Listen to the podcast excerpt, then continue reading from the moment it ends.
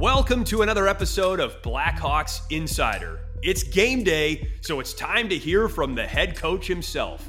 Luke Richardson previews tonight's game and provides commentary on trending topics. So without further ado, here's Coach.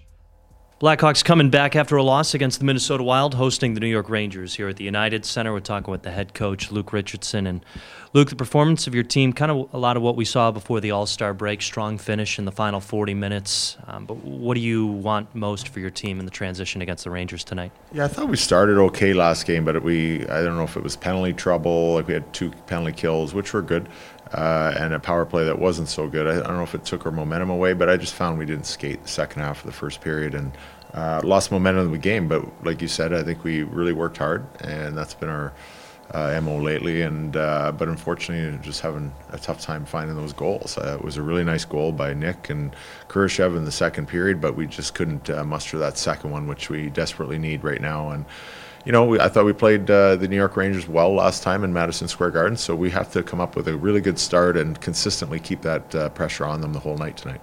That extra drive in that Minnesota game, how, how much was Jarred Tinordi's presence and his fight a part of that? Yeah, he was great, and uh, you know that was two big guys uh, battling it out, and uh, you know I thought we scored not too long or around that same time, so it kind of gave us a little bit of a boost. And uh, Jarred's always playing physical for us, and um, you know, blocking shots on the penalty kill. So he always gives us that uh, emotional boost during games. But, uh, you know, unfortunately, we just couldn't get over the hump to get the win from it. Got a big rise in the crowd here at the UC, and obviously this long homestand still continues. We got a sneak peek of your pre-game routines on the road and at home. I mean, is there anything you, you particularly like in your pre-game routine here at home that you're not able to get done on the road? Um, yeah, it's just I love just having the facilities here. The the gym's great, and sometimes uh, certain hotels they don't have the best facilities, so uh, you got to take what you can get on the road. But uh, at least I know what I get here, and being home uh, pretty much the whole month almost, uh, it's going to be great for my routine because I, I, know what I'm getting every day. But uh, I just feel good and refreshed every day when I keep that same routine. And I'm not really superstitious. I just like to have a routine so I don't forget anything and leave something behind on a game day you know you're not going to run out of All-Bran. I'm not running out of All-Bran for sure, and and the bikes are everywhere here, so I'm, there's no excuse to get your workout in.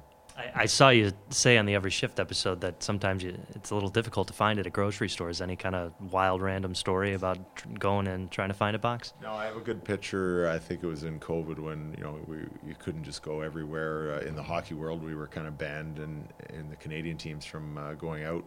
Uh, so I had a friend that uh, has a picture. He sent me a picture the other day that reminiscing. Uh, he I think he had found like 20 boxes in one store. I said, "Get them," and uh, he has them in his shopping cart. So he sent it to me the other day as a reminder because he watched the show the other day as well. Uh, back over to the hockey talk. What have you felt about two defensemen on the power play? I know it's kind of the dynamic of Seth Jones and Alex Vlasic that made you do that, but but what have you enjoyed about it? Yeah, um, I, I, think we've been really responsible. I know some games we don't create a lot offensively, but we haven't given up anything. And I know there's teams out there like Philadelphia and the New York Islanders, and uh, there's a couple teams they have uh, over 10, 12 shorthanded goals, and that can really change the momentum of a game. I think these guys, we just want to simplify our. our uh, our power play right now and get pucks to the net. And I think that's the general idea five on five from defensemen. So I think having two of them out there is trying to get a little bit more shot mentality and just working down low like uh, good strong players like Nick Foligno and and now having Tyler Johnson that's usually gritty around the net. I think that's going to be how we're going to have to score our goals right now. Since you've been here, it, it, pretty much seems like the message has been the same, and the work ethic, for the most part, has always been there from this team. But as a head coach, how do you not fall into a trap of just sounding redundant of, of your message to the team? Um, yeah, I think consistency is really important in pro sports. Uh, I think you have to be consistent, but you know what? Every once in a while, you throw a little wrench in there. You don't change the whole routine, but you just do something to grab their attention and, and to make sure that they're not just getting into that monotone sound.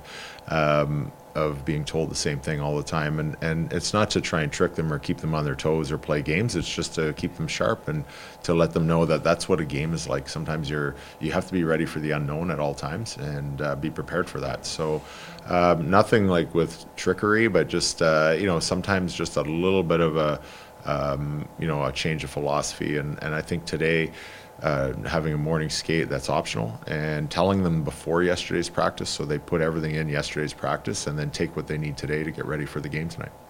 I feel like that most recent Every Shift episode, eh, people got to see you and your personality a little bit more behind the bench. You know, we, we all talk to you in the media scrums, people see you there, and uh, social media videos and things like that. But eh, do you feel like there's maybe a, a little bit of a, a, shift in your personality, or at least, um, I don't know, eh, the, the way you, you deliver your message at all behind the bench as opposed to everyday life? Uh, I try and stay consistent there, but it's hard, you know, when the games get uh, heated up with either calls or non-calls by the officiating, which you know you can't control. You're just trying to do your best to let them know if you agree or disagree with it for your team's sake. You know, I think the players.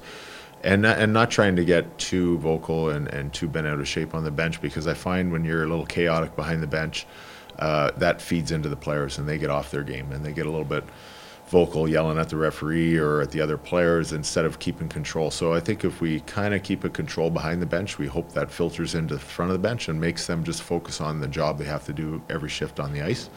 And, um, you know, I mean, just reminding them little key points here or there. And, you know, if a player comes off and they're frustrated, sometimes it's your instinct to go and talk to them right away, but they don't, I, they need a, a minute to settle down and I think it's the hard hardest part for coaches to kind of not go at them right away and give them all the answers.